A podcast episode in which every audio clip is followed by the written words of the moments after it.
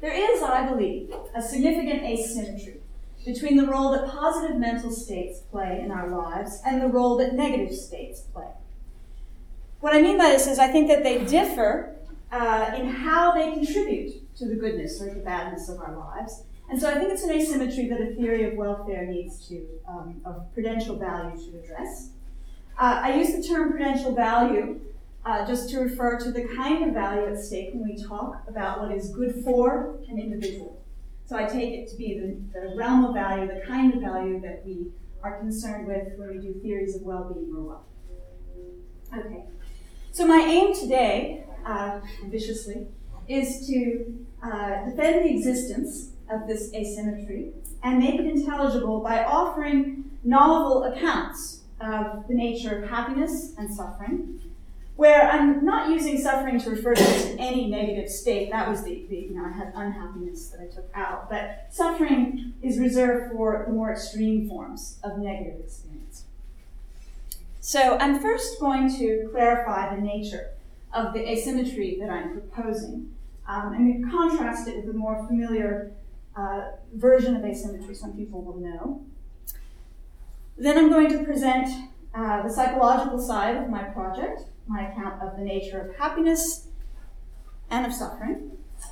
And then finally, I'm going to switch gears a little and argue for a thesis that I've argued for elsewhere as well, but I'll try and make it clear here. And for the purposes of this talk, I'm going to call it the fit thesis. And when you put these elements together, I think you'll be able to see that I get something like the asymmetry that I want to defend. So that's just the roadmap of where we're going. All right. So I think it's helpful to begin by contrasting my claims about asymmetry with a more familiar philosophical debate. So, utilitarians and their critics, or well, I should say those utilitarians who accept the importance for welfare of mental states, sometimes debate, or have debated, whether happiness and suffering are morally symmetrical. What does that mean? Well, as we all know, utilitarians assume that although happiness and suffering are oppositely valued, both kinds of mental experience are measurable in virtue of the same features. Thus, not only can we speak meaningfully about amounts of happiness and amounts of suffering, but they think we can make sense of the idea of an amount of happiness equal in amount, though oppositely valued, to an amount of suffering. And critics have noted that there are some counterintuitive results that can follow from this. Okay. So imagine that you face a choice to illustrate that. Right? You could either produce X amount of happiness for Aniga, or you could prevent X amount of suffering for Govind. Now, since the prevention of something negative counts as a positive, the welfare value of either action is going to be the same. Thus, a utilitarian concerned simply with the maximizing the outcome, welfare outcome of his actions, would have to conclude that either choice is as good as the other. So, morally speaking, one might as well flip a coin. That's the symmetry that critics, uh, and myself included, find counterintuitive. For it seems much more important I mean, it depends on lots of things, but usually it seems much more important to prevent suffering than to produce happiness. Obviously, you should help go. Now, although this asymmetry intuition is widely shared, there are many ways to explain it. There are maybe several things going on that fuel our intuitions in these cases. Although it's typically described as a moral asymmetry, I'm going to assume here that the moral asymmetry flows from a more basic prudential asymmetry, an asymmetry in the basic structure of prudential value. Now, even with this assumption, there's still a variety of ways to be an asymmetrist.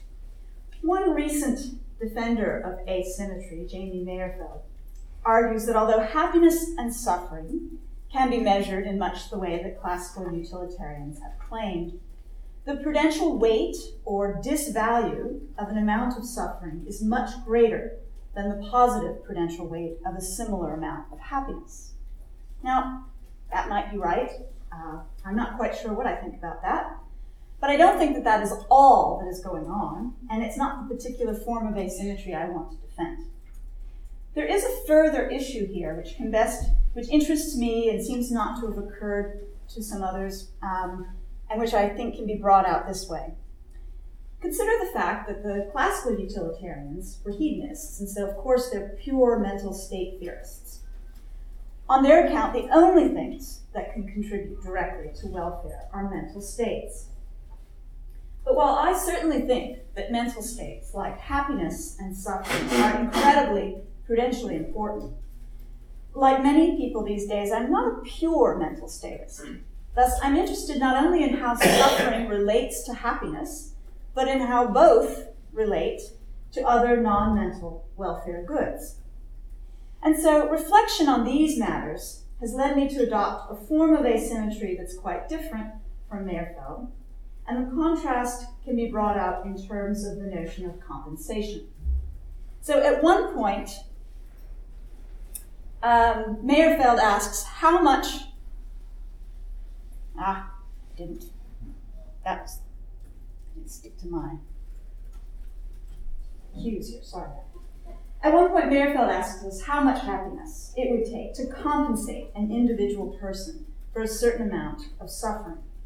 Now, of course, since he is an asymmetrist, he maintains that X amount of suffering followed in a person's life by X amount of happiness. He thinks it's not going to be a case of coming out prudentially even. The happiness, though it's theoretically the same in quantity, does not prudentially compensate a person for her suffering.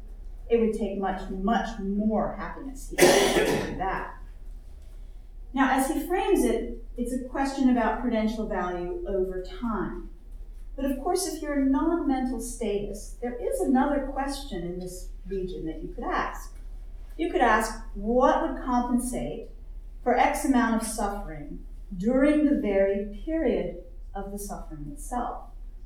Now, I think we can't answer that in terms of happiness because the happiness can't coexist at the same time with suffering. But it might be possible for other um, non mental prudential goods to compensate for the suffering, even at the time the suffering occurs. What then would it take to compensate an individual prudentially for her suffering such that during the very time that she suffers, you would say that her life goes well overall? Is that even possible? I think it's not possible. Moreover, that strikes me as being a really interesting fact. Right? It does seem possible for other things to contribute positively or negatively to a life during a time when a person is happy. So that strikes me as kind of unique. So here's where my departure from traditional discussions of asymmetry occurs. So my claim is not that purportedly equal amounts of happiness and suffering nonetheless have different evaluative weight. I'm not sure what I think about that. But instead, I want to argue that happiness has a very different relationship to the non mental components of welfare than suffering does. Suffering, when it occurs, dominates the prudential field, so to speak making it impossible for other things to even count. Although this is a thesis about prudential value, it still has the potential, I hope, to explain some moral asymmetries, but that's a topic for another time. All right. So, to get a better grip uh, on what happiness and suffering are, I think we need to locate them in a picture of mind, and I'm just going to put one, the one I'm thinking in these days, out here. I propose to adopt a dual process picture of the mind, according to which the mind has two semi independent systems of thought. Uh, so, one system, system one, as it's come to be called, uh, is extremely fast, its process is largely unconscious, and its work involuntary. The other system, system two, is slower, more effortful, conscious, and voluntary. One of the primary roles of System 1 is to offer up to System 2 suggestions about what to believe, about whether to judge things positively or negatively, how to act, etc., etc. And one of the primary roles of System 2 is to monitor System 1 and, when necessary, uh, reject its poorer suggestions. So, as I see it, the mental states that matter most from the standpoint of prudential value are affective states. Moreover, affect, as I'm thinking of it now, is a feature of System 1 in the sense that System 1 assessments or appraisals is a term some people like, um, which are largely unconscious, but not entirely, or not always, are the basis for emotional reactions, and they're also the basis for much of the spontaneous flow of conscious thought. Even when we're not caught in the grip of a particular emotional response, um, affect shapes positively or negatively, are ongoing assist- assessments that we have. And so it shapes, in many ways of which we're not always aware, our perceptions of the world. Now, what interests me are long lasting uh, states that are rather like moods, although psychologists always object because they say moods last no more than a few hours, so I just gave up the term mood. Um, so I'm going to call these broad affective states. Right? Um, so they're longer lasting, or they can be, than that. Um, and what interests me is that I think that they can color positively or negatively the conscious experience of a person who's in such a state.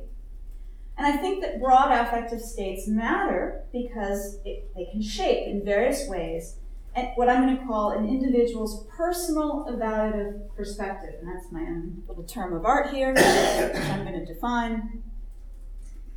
All individuals, I think, develop over time a sense of what matters to them personally, the things, the people, the goals, etc., that they care about, and to what degree. And by emphasizing the personal, I mean to be distinguishing between the things we care about emotionally and those things we view as valuable or worthy in a broader but not so emotional sense. I think both forms of evaluation are important in various contexts, but here I'm concerned with the set of things that are most directly and strongly tied to an individual's capacities for emotional response. An individual's evaluative perspective is the psychological perspective her system one generates for her with respect to those things that personally matter to her. So it's her general, overall sense of whether and to what degree the world is well disposed to her and her concerns. Now, System 1 generates this perspective in several ways, and what I'm going to say here is very truncated from what I have written, but first, our minds ceaselessly track consciously and unconsciously the things that concern us, and they provide us with an updated sense of how things stand vis a vis our own particular concerns. Second, not only do our minds track relevant information, but they tend to give it a valenced interpretation, positive or negative. So at times it will seem to us that the world is hospitable to our concerns, that things are bright, are hopeful, we will see possibilities. We will expect good outcomes. And at other times, the world seems dark and hostile. A person's evaluative outlook, then, is her basic sense of whether the world is well disposed to her and her concerns. Now, I think there are two significant roles that affect plays in this story about evaluative perspective. I think that affect directly shapes our sense of what matters, right? It determines both how many things we see as having value and how much value we see these things as having. Positive affect inclines us to see more good in the world, and negative affect inclines us to see less. But second, affect shapes our evaluative outlook by influencing many of the basic thoughts and assessments that we have about the things that concern us. So, most of these low level judgments or assessments or appraisals are not in and of themselves evaluative, because they're not judgments about the worth of something, but because they're positive or negative assessments of how things are going vis a vis things that matter to us. They contribute to our evaluative perspective in the sense that they shape our sense of how good or bad the world is for us. Okay. That's a prelude to get into my account of happiness. Now, this will be very short, considering how much ink has been spilled over the nature of happiness. You know, it's quite daunting to try to say something new, but here I go. Happiness, I wish to argue, is best thought of as a highly positive, evaluative perspective. To be happy is to have an affectively shaped, highly positive psychological perspective on the things that matter most to you. So, I'm not going to be able to give arguments against other views, I'm just going to contrast them. I'm not claiming that happiness is pleasure in the way that sensory hedonists have claimed nor do I think it's a positive attitude towards your life, of which there are many variant theories out there that make it into some kind of positive attitude. Um, such views are typically framed, I think, in terms of system two, rational thought, even if that's only implicit to the account. Whereas on my account, happiness is a system one mental phenomenon. Also, happiness on my account, reflects a positive assessment of many particular things, but it doesn't have to or need never involve any explicit assessment of your life, either in whole or in part. It's just positive assessment of many things that concern you. My view is closest to that of Dan Haybron, if anyone's familiar with his view, who argues that happiness is an emotional state. However, on my view, happiness, though it is certainly shaped by and uh, depends on affect, isn't completely reducible to affect. So, a description of a happy person may help to make this clearer. She's someone whose System 1 assessments of how things are going are mostly positive. She thus believes, with respect to the things that she personally most cares about, that all is well. Some of these assessments are conscious, but many are largely unconscious. Nonetheless, even views that we rarely make explicit to ourselves can have positive results for our conscious life because they free up our mind to focus on other things. To say that a person is happy does not mean, of course, that she never notices anything negative or never has any negative feelings, but the negative things she observes or takes note of are either not that important to her. Know, her daughter forgot to put the peanut butter away again. She's annoying. It's not a big deal. Or they are very serious, but they're not such as to personally touch her. She recognizes their badness in a more less uh, emotionally charged sense. For example, she was saddened today by the news of an elderly neighbor who she didn't know very well personally passing away. Or she was troubled again by news of fighting in some distant part of the world. Her conscious stream of thought is largely positive, and she's inclined to expect good outcomes most of the time, not to dwell too much on what she cannot control. She feels she has options, multiple ways of responding to whatever life brings her way, and she's simply inclined to like many things. She finds goodness in the world uh, of various sorts. So, happiness, so described, is not any one mental state, but is rather a complex pattern of mental life sustained over time. Now, as I was describing it, I think there are two things that are contributing to happiness. So there's a person's awareness of the world and her resultant sense of how well things are going, her perception of facts about her life uh, and about the objects of her concern. And then there's affect, which in a minimal case, is going to explain her positive reception of good facts, of good knowledge, and her tendency to see goodness in things and expect good outcomes, see possibilities, etc. Um, but there is more than one way for happiness to arise corresponding to different, more or less involvement of affect, as I'll explain. So, in one kind of case, which I think of as the more normal sort of case, happiness can coexist with an accurate sense of reality. So a person may be well attuned to how things are in the world, and since the truth is that things are going well for her, uh, and she knows this, this contributes to her happiness. To count as happy, she must also have positive affect. But in this sort of case, affect is a kind of rosy overlay um, that, of, of a basically correct perception of how things are and inclines her to think about the future in positive ways, to see possibilities, etc. But a large part of the happiness derives simply from the fact that things are indeed going well, and she recognizes this. Alternatively, happiness can sometimes be almost entirely the product of affect. And of course, there are degrees in between, right? But I'll go to the extreme case now. Sometimes an individual can lose touch with reality.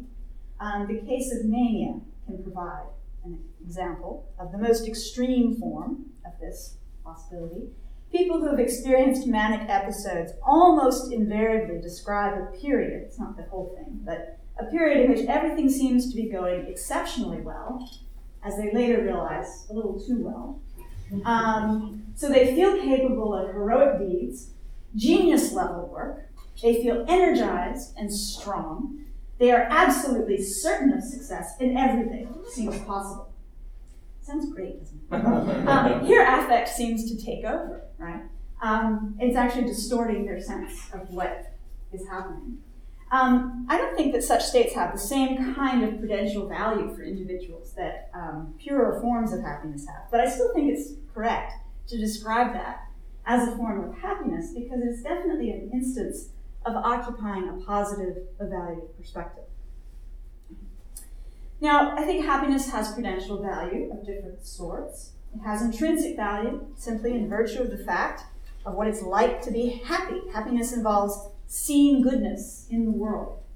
And I think this is something I'd like to explore more in later work, but I think this is really an important point. We are, I think, evaluative creatures. Um, and we seek value and see value of all different kinds and sorts. Thus, I think it's natural to say that part of what is good for us is being in a position where we see goodness in the world. Happiness um, is such a state, and therefore um, it's good for that reason. It also has instrumental value insofar as it tends to make us much better at pursuing our goals, developing our relationships. And so, happiness, as many people have noted, tends to beget good events, which in turn tend to beget more happiness. Since I believe that non mental goods can also contribute to welfare, I'm deeply interested in this aspect of happiness. For when a person is happy, she both has a thing of great intrinsic value, and at least in the case where her happiness is not the product of a completely distorted picture, mania might not count here, but at least in most cases, she's also in possession of something likely to help her acquire the other components of well being. Now, I, have left out unhappiness for this talk for save time. Um, I want to now flip to thinking about the more extreme forms of negative experience, which all too often have not been discussed as much by philosophers as perhaps they should be. So I'm going to talk about suffering. Suffering, on my view, is an extremely negative evaluative perspective, one in which the individual sees little or no goodness. Now, that last point is important simply because by a negative evaluative perspective, I mean that it lacks positivity.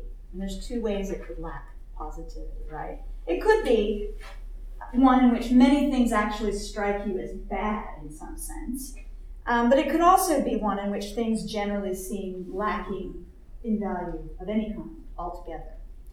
Uh, and I leave room for that possibility because uh, many people, for example, who are in extreme forms of depression, People often describe their perspective that way, as being evaluatively flat.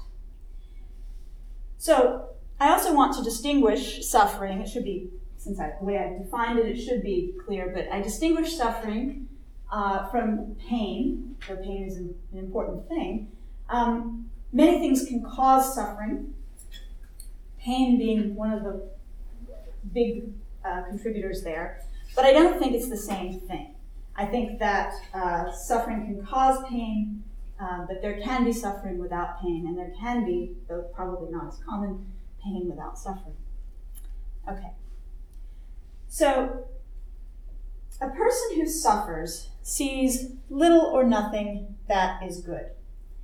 And as with happiness, this may be because there's little goodness to perceive, or it may be that something about the experience of the person is making it impossible for her to see goodness that is, in some sense, there. So sometimes, as we know, the world is simply cruel. Um, imagine a person for whom all that seemed most significant has been lost, or abolished, trampled. And imagine that this person knows this. In addition to her truthful perception of her awful reality, she experiences deeply negative affect that leaves her feeling that nothing ever again will be good, or that she has no options for improving her life. Her ability to see goodness in even the small things of life has been extinguished or greatly diminished. One can imagine that those experiencing extreme grief, those who have lost the people they love most, suffer in this way. Alternatively, sometimes affect takes over and creates suffering that's not grounded in the same way in real events of the world. Though it's worth mentioning that once started, once the suffering is created, it may then cause bad things to happen. Extreme clinical depression is the example I have in mind for this. In a case like that, the mind actually disrupts reality, and the individual thinks that things are bad, whether or not they are. She also, like the person experiencing a grief, finds herself doubtful that future things will turn out well, and she sees no possibilities for improvement. Very little strikes her as good. As with the first case, this person finds herself with an extremely negative affective perspective. The only difference is that here, the perspective is much more a result of pure affective forces than the result of a cruel world. Like happiness, I think suffering is both intrinsically and instrumentally bad. It's intrinsically bad to occupy such a perspective, however one arrives at it. But it is also true that people in the grip of such a perspective are unable to do much that's positive for themselves, and so they find it quite difficult to improve their situation. The distorted form of suffering, characteristic of depression, is instrumentally worse For when your vision of things is distorted, it's very hard to operate effectively to improve things. Moreover, a negative vision tends to work in subtle ways to make itself true. So, just as happiness begets happiness, depression begets negative events, which in turn beget more depression. All right, take a quick sip. That is my philosophical psychology part. Now I'm going to flip gears, to uh, a slightly different aspect of the paper, which we'll then try to pull together. So I'm going to talk about something now um, that I'm going to call the fit principle. Um, so, so far I've offered the account of happiness and, and argued that happiness has intrinsic prudential value, and similarly I've offered an account of suffering and argued that it has intrinsic disvalue. I now want to focus on a different aspect. I'm going to introduce and defend what, I'm, what I call the fit principle. So I'm going to begin with just very general motivation for this idea. It's a commonplace among theorists of welfare, I think among people generally, that prudential value is highly relative, it's individually relative. Right? What's good for one person may be very different from what is good for another. Goodness facts seem to depend on complex facts about what an individual is like, as well as how her features relate to her environment and her circumstances. So, if it's good for Mina to study economics, that may be because she likes it and has a natural talent for it. And that the same is not true for Malika may reflect the fact that she doesn't love it nearly as much. And she has other talents, the development of which would make more sense for her. In short, our discussions of good and our recognition of the relativity of goodness seem premised on the idea that goodness requires a kind of fit between the person and her world that's highly individual. So that's the very general motivation. Now, much more specifically, I think I wish to introduce the further idea that fit needs to be spelled out in a way that's at least partly psychological. Right? So the intuitions that point in this direction, I think, are fairly easy to sum up. Um, I'm going to use as my example a case from a paper by Peter Railton of Beth the accountant. Beth quits her job in accounting uh, after many years of hoping to do so to try to become a writer. Although writing has been her dream for quite some time, when Beth quits, she soon begins to feel that she's perhaps not cut out for the writing life she finds it incredibly hard to work in a disciplined way. She doesn't know how to handle the criticism that she receives of her work, and she just finds it impossible to really be productive. And so she finds that the writing life makes her miserable, and eventually she gives up and returns to accounting with relief. Now, the story that I just told, I think, is a story about lack of fit. And fit, in this case, is at least partly psychological. For we have the intuition that the writing life is not good for Beth, and key to that is the fact that it makes her so unhappy. Indeed, we think we would doubt the goodness, I think we would doubt the goodness of the writing life for Beth, even if it just left her utterly flat, utterly indifferent. But our intuitions would be different if we were told that Beth responded well to her new life. So this suggests to me that there's probably a necessary psychological requirement on individual goodness. I think it's way too strong to say that something can only count as good if it makes a person happy. I mean, for one reason, I've given an account of happiness such that probably no one thing makes you happy. But um, I also think that, as normally understood, that's too intellect. Other people tend to understand that in ways that probably I don't want to go in that direction. But it does seem to be true, I think, that it must produce some kind of positive response. Since misery and indifference seem indicative of a complete lack of such response, that's why we take these, I think, to be signs that something is definitely not good. So, reflection on these kinds of issues has led me to endorse the following very general principle. This is a development of a principle I've defended elsewhere. I keep kind of refining it. I'm sure you'll all help me refine it further. Um, so it says here a necessary condition on X as being good for A at a time, T1, is that A have a positive affective response to X at that time, if aware of X at that time, or be so disposed at that time that she would have a positive affective response if she were aware of X at T1. Now, I'm going to just briefly, the, the last part of the principle is designed to ensure that we don't get caught up um, in, that I'm not reinstating an experience requirement, as Griffin would say. So um, it's designed so as not to build in an experience requirement. It's intending to leave room for the idea that something might be good for a person, even though she's not aware of it. But what I am trying to go for um, is a certain kind of psychological fit between the person's affective responses at a time and the thing that is good. So the plausibility of the principle depends on, among other things, just what I mean by a positive affective response. Now, I think my account will make more sense um, if I identify some extremes or some cases that I'm trying to avoid in filling out the kind of response necessary here. On the one hand, I don't want to suggest that in order for something to be good for you, uh, you must explicitly think that it has value of some sort.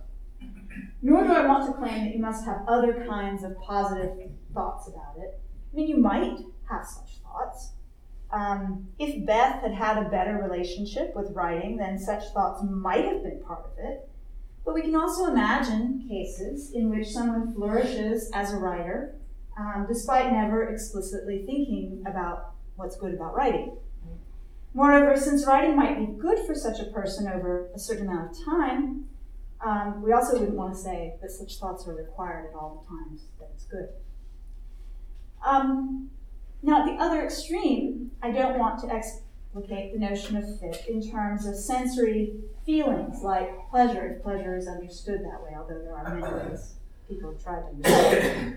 Again, I think there might be times when a writer really enjoys her writing and even feels pleasure. Um, but I don't think that such experiences are necessary in order for uh, writing to be good for someone. Um, think, for example, of discussions of the concept of flow, where people sort of forget what they're doing and they're not really, um, you know, they may not really be experiencing pleasure, but they're caught up in something. They have a certain kind of relationship to their work. So, those are the extremes. So then, what do I say here? Well, it seems to me that what's required is something at the level of affect. which, again, following what I said earlier, can be described as something at the level of system one thought. What seems required is that someone find writing appealing, as I'll put it, at least much of the time. Moreover, finding something appealing, I don't think is the same as thinking that it is appealing. Um, no such explicit thought is required. Rather, in virtue of certain features of the way the experience is going, your mental relationship, or this person's mental relationship to writing, to continue my example, changes. Right? You're more, she's more inclined to want to write again, more attentive to the details of writing that she was not attentive to before. Uh, outside awareness, the mind is creating positive associations between writing and other things that she likes, um, and between writing and good moods. So next time she writes to maybe you know, stimulate good, good mood. Much that defines her positive psychological relationship with writing may occur on the edges of consciousness. But certainly, if her attention were drawn to it, she would no doubt recognize that her reaction to writing is positive, but she might not be able to tell you much more than that.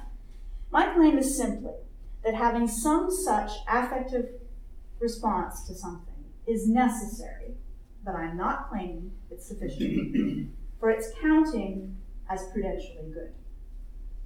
Okay, so that's the fit principle. Now, um, the most common objections to this idea stem from things people, confusions that I think exist in the way we talk about good. There are various kinds of claims people want to make. So I think we will need, if I'm to convince you at all of the plausibility of the fit principle, to make some distinctions. Minimally, I think we need to distinguish between um, what I'm calling good in the basic sense, which is uh, goods that are intrinsically good for a person, and good choices that people make, and good lives.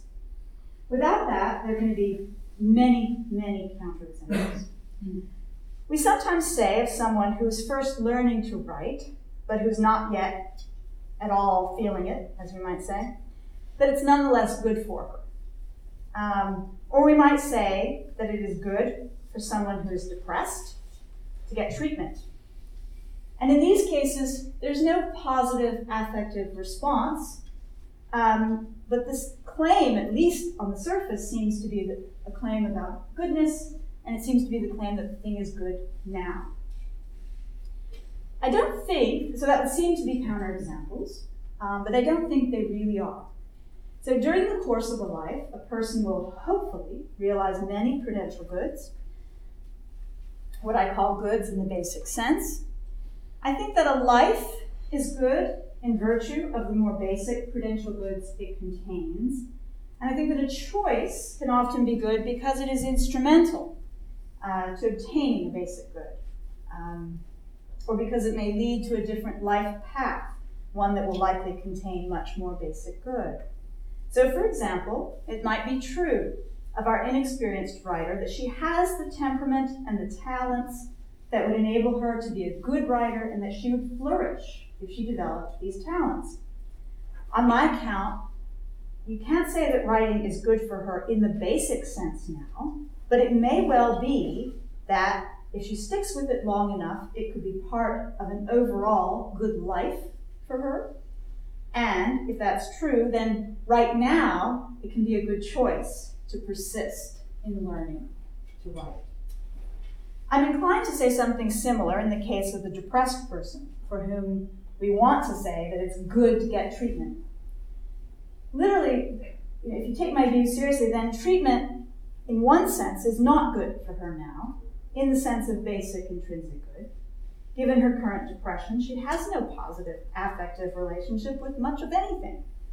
Um, nonetheless, it's good for her to seek treatment now, in the sense that it's a good choice. For if she seeks treatment, it will likely work, and there are possible lives open to her that are rich in prudential goods that she can only realize if she gets out of this depressed state. So, what makes the choice good is that it moves her into position to realize such a life. All right. So I'm almost out of time, so I'm just going to quickly try and pull some threads together here. I think that the depression example in particular offers a good way back to the original topic of happiness, suffering, and asymmetry. Right? So, one implication of my principle of fit is that conditions that affectively disable people also cut them off from the world of basic prudential value. For my principle, recall, requires that if something is good for a person at a time, she must be capable of responding positively to it at that time. And this is precisely what the depressed person cannot do. Now, it can still be true of such people that certain choices would be good for them, but this is because those choices would lead them out of their affectively disabled condition. So, given my account of what suffering is, it follows that in most cases of suffering, those who suffer cannot, at the time of their suffering, realize basic prudential goods. Nothing is therefore uh, intrinsically good for them, but the suffering, of course, is intrinsically bad for them. There's nothing more to what we can say about the level of their welfare at that time than just an account suffering and its disvalue. Um, and so this helps to explain the asymmetry that we started out with. Um, when a person is happy, she has something of positive intrinsic value in her life, uh, the happiness, and at least if her happiness is not simply the product of some kind of distortion, she has other non mental things that contribute to her welfare as well. And this is possible because she can develop positive affective relationships to things. When a person suffers, she has something deeply intrinsically bad in her life. Moreover, there is, at least at that time, nothing else that is directly good for her, though there are good choices she could make. When a person suffers, her welfare just is a product of her mental state. And so her life at that time is simply as bad as the suffering. Uh, one final way of thinking about the view um, is that, in a certain way, my asymmetry results in my being a pure mental statist, but only about ill. Um, so, but not about well. All right, I will stop there. I'm sure there's there's a lot of complexity, and so we'll have sure there'll be lots of good questions. Thank you.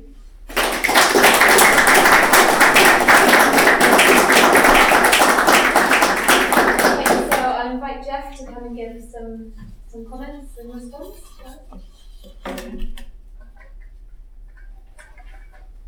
Can I close the computer? You may.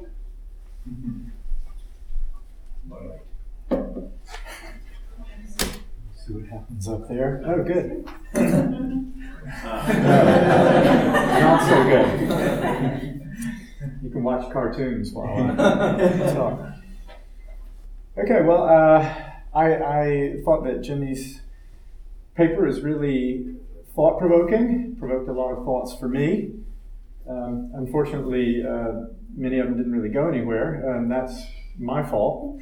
So I, I, uh, I won't, I think, fill my full 15 minutes, uh, uh leave more time for discussion. Ginny uh, offers an account of happiness, an account of suffering, argues that there's a particular kind of asymmetry between happiness and suffering, and also argues that there is a certain psychological condition on something's being good for a person. That's a, a summary. I'll, I want to begin with the, um, with the claims about asymmetry and go on to uh, discuss very briefly the claim about the psychological condition on something's being good for a person. I'll conclude by returning to an alternative, close by suggested asymmetry that I'm, you can see what you think about. Uh, I, I, have no idea what to think about it myself. I should say, first of all, that um, I find the asymmetry in uh, Jamie Mayerfeld's work that uh, Ginny refers to uh, strange. It's the idea that we can measure happiness and suffering, or you know, I don't know whether he has broader concepts than those two, and I'm not sure exactly what he means by those those two concepts. Uh, I read his book, but it was a very it was in manuscript, and I've forgotten it. Um, but the, his claim is that we can have equal amounts of happiness and suffering, or what's good for and what's bad for a person, more generally, perhaps. And even though they are prudentially equivalent, we nevertheless have a stronger prudential reason to avoid the suffering than we have to uh, uh, try to obtain the good. Um, and that seems to me to suggest that if we faced a series of trade-offs where I, I, could be, I would be offered a little bit more happiness for the sake of going through some lesser suffering, I should prudentially, I ought to reject all of these trade-offs so that at every instance I'd be making my life go worse and worse, and that's what I prudentially ought to do. And that seems to me odd. I mean, there may be a way uh, in which uh, someone who holds that kind of view could avoid that implication, but uh, it seems to me uh, at least superficially plausible to suppose that it has that uh, unhappy implication. Now, for Jenny, um, happiness and suffering are experiential states. And she thinks that there's an asymmetry in the way that they relate to other experiential states, and in particular to uh, what she calls non mental uh, goods and perhaps uh, bad, bad states as well, or I'll say uh, non mental elements of well being or welfare. Here's what Jenny says. She says, When a person is happy, other non mental things can contribute to her welfare as well. So, happiness is compatible with um, non mental things affecting her welfare. I take it there that things could refer to good things or bad things. But on her view, and this is the essence of the asymmetry, suffering is different. It excludes both happiness and non mental goods.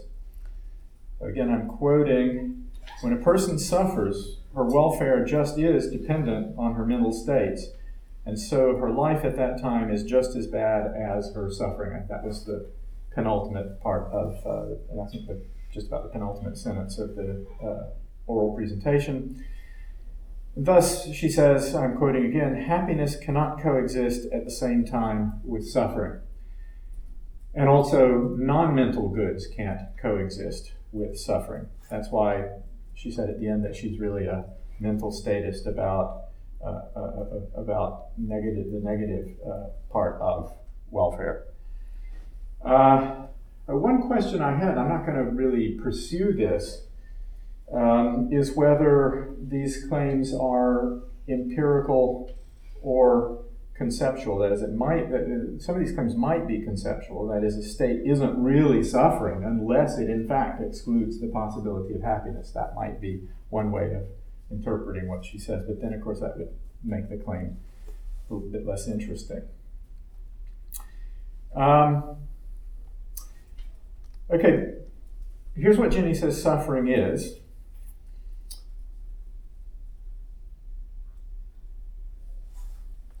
Or let me say, she says of it that it includes the more extreme forms of negative experience and that it is an extremely negative evaluative perspective, one in which the individual sees little or no goodness. Um, then that last claim actually it's a, suffering is a state in which the individual sees little or no goodness might support the idea that, that, that some of these claims are actually conceptual claims rather than empirical claims. if you're suffering, you can't see any goodness, and maybe that's why um, suffering isn't combinable with something that's good for a person. Uh, there's really, I think, no, no, I think there are no references in Jenny's paper to a familiar, central, and paradigm form of suffering, namely physical suffering. Uh, that's, I think, what a lot of us think of immediately when we think about what suffering is. Uh, we, we think that animals can suffer. We think of animals suffering physically. Um, but if we think about physical suffering, it doesn't seem to me true to suppose that physical suffering is uncombinable with uh, happiness in the mental state sense or with uh, non mental goods. Let me give you uh, an example uh, in, in, which I think that suffering is combinable with happiness in the mental state sense. You imagine a person suffering, he's got a kidney stone, the little crystals are navigating their way down the um, whatever the, ureters or whatever from the kidney to the bladder.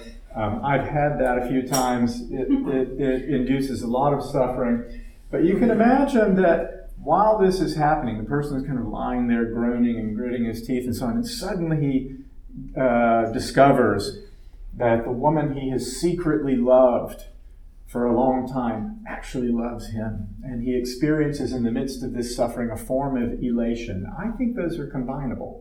Man, I can't say that it's ever happened to me when, when uh,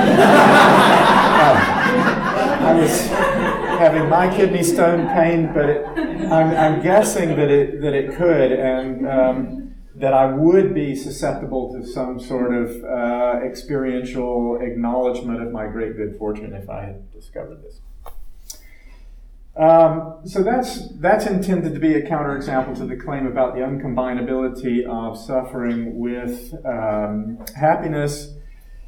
Let me now um, give an example of what I think uh, would constitute the combination of suffering with a non mental element of well being.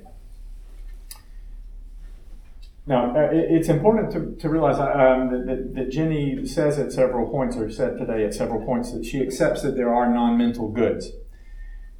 I began to think uh, of what an example of a non mental good would be. I reached into the uh, objective list theory literature and found the example of great achievement. And let's take a case of great artistic achievement. It could be literary, it could be visual art, it could be musical, it doesn't matter. Um, and I want to suppose that a person, an artist, creates some great work of art. And the suggestion that's made by the objective list theorist is that her having created this great work of art is an, an important achievement and that contributes to her good. That is good for her. It makes her life go better for her that, that she has created this work of art. Um, but suppose this artist has created this great work of art but is highly dissatisfied with it. That could be because um, she thinks that it fails to do justice to her real genius. She could do so much better that this is a contemptible effort that doesn't really fulfill her potential. Um, or it might be that she mistakenly thinks that she's a desperately bad artist and that this terrible thing she has created shows this. Is somebody who, who, who ha- has uh, impossibly high standards for herself. And so she might believe that she's just worthless as an artist and that this work confirms it. She might, like uh, Franz Kafka, if she's on her deathbed, ask her best friend to burn the thing or to destroy it if she's lucky, like uh, her friend will be like Joseph Brod and not do that, so that we have Kafka's works today. Um, she might suffer from this devastating sense of failure and die without ever having realized that she's created this great work of art. Nevertheless, I think um, that her creation of this work of art was good for her. This is something that we would point to in suggesting that uh, there was at least a, a, a, a, dimension of her life, a part of her life that was actually good, and not just good for other people, but actually good for her. So those are suggested counterexamples to the two, two parts of the claim there that uh, suffering is uncombinable with happiness and that suffering is uncombinable with uh, uh non mental goods. Let me turn now to the uh, psychological necessary condition of something's being good for somebody. Now, as, as I mentioned, Jenny says there are non mental goods, so her notion of what's good for a person is broader than her notion of what happiness is. You just read her principle. I'll, I'll give my paraphrase of it. My paraphrase is for something to be good for a person at a time, the person must either have a positive, affective attitude toward it at that time if she's aware of it, or be disposed to have such an attitude toward it if she were to become aware of it. Um, have written here? Sorry. Oh, I, now, I, now I see what I'd scribbled there. It was that um, in uh, elaborating this principle um, towards the end of her talk, Jenny made a distinction between things that are good for a person in the basic sense and good ch- good choices for a person and a good life for a person and so on. I was tempted just to think of all that as reducible to the distinction between intrinsically good and instrumentally good. And so I would just rewrite the principle and say that it's a principle that applies, applies only to intrinsic things that are intrinsically good for a person, not to things that are instrumentally good for a person. Now, um, I think my case of the miserable, self doubting artist could also be a counterexample to this principle. As I've stated, the artist has a negative affective attitude towards her work of art and to her having produced it or created it. She's upset at having produced it. She wants to destroy it. We can suppose that this attitude colors her perception of much else in her life in the world. She thinks she's a failure. Um, but in fact, the creation of this great work of art is a great good in her life. We might say that um, her having created this great work of art in some measure redeems what would otherwise be a fairly miserable life. If that's right, then I think this is, in fact, a, a, a, a counterexample to the psychological condition of something's being good for a person. And another related point here is that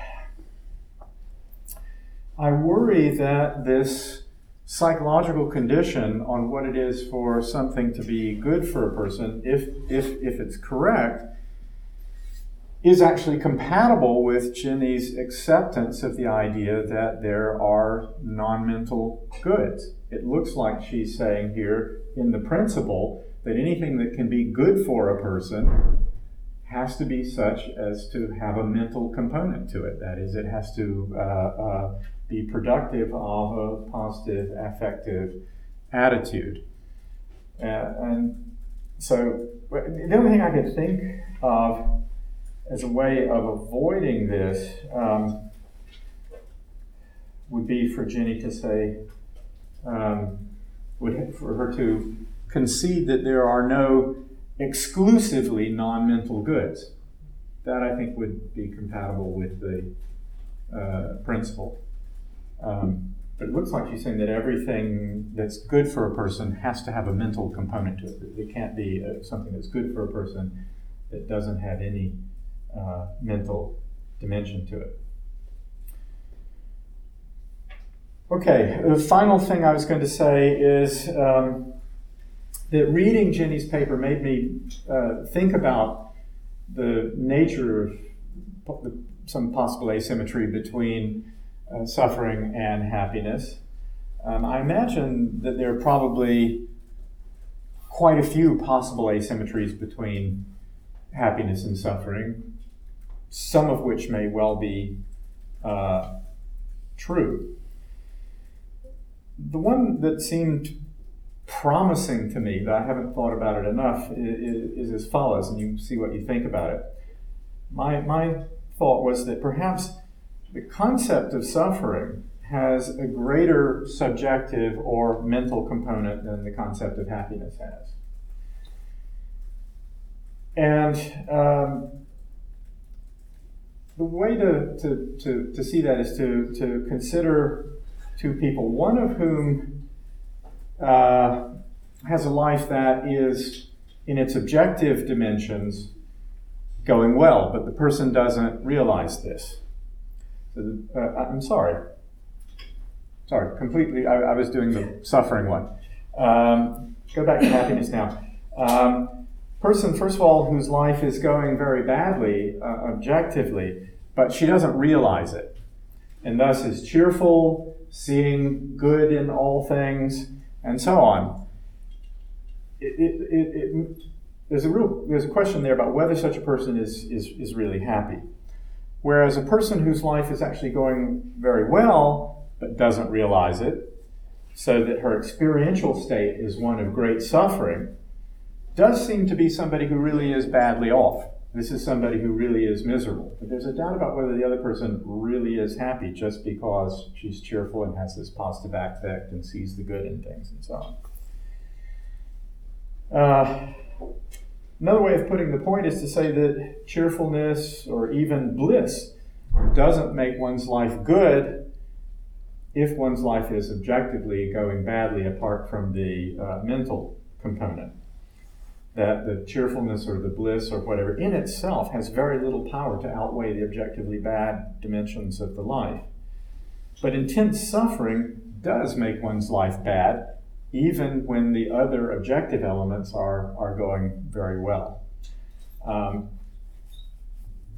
I think, Jenny, do you have an example? I mean, there was an example of, of, of somebody who's grieving. Anyway, so imagine somebody um, who is happy in a sense that I think Jenny would acknowledge. This would be an instance of happiness according to Jenny's analysis or, or, or uh, particular concept of happiness somebody who is happy in large measure because she believes that her beloved child is flourishing, when in fact her beloved child has just died. I think that her positive outlook really does almost nothing to make her condition at that time a good one. Uh, but if a person is suffering because she wrongly believes that her beloved child is dead, when in fact her beloved child is flourishing hugely, I think that person is in a genuinely bad condition. That person is genuinely miserable, um, even though the, what's the important objective condition of her life uh, is uh, good. So that's a that's a different asymmetry from the one that that Jenny um, defended. Uh, it's it's closely related to Jenny's, and it's prompted by thinking about hers. I don't know whether it's any good or not, but it's the best I could come up with, and I'll end there. Thanks.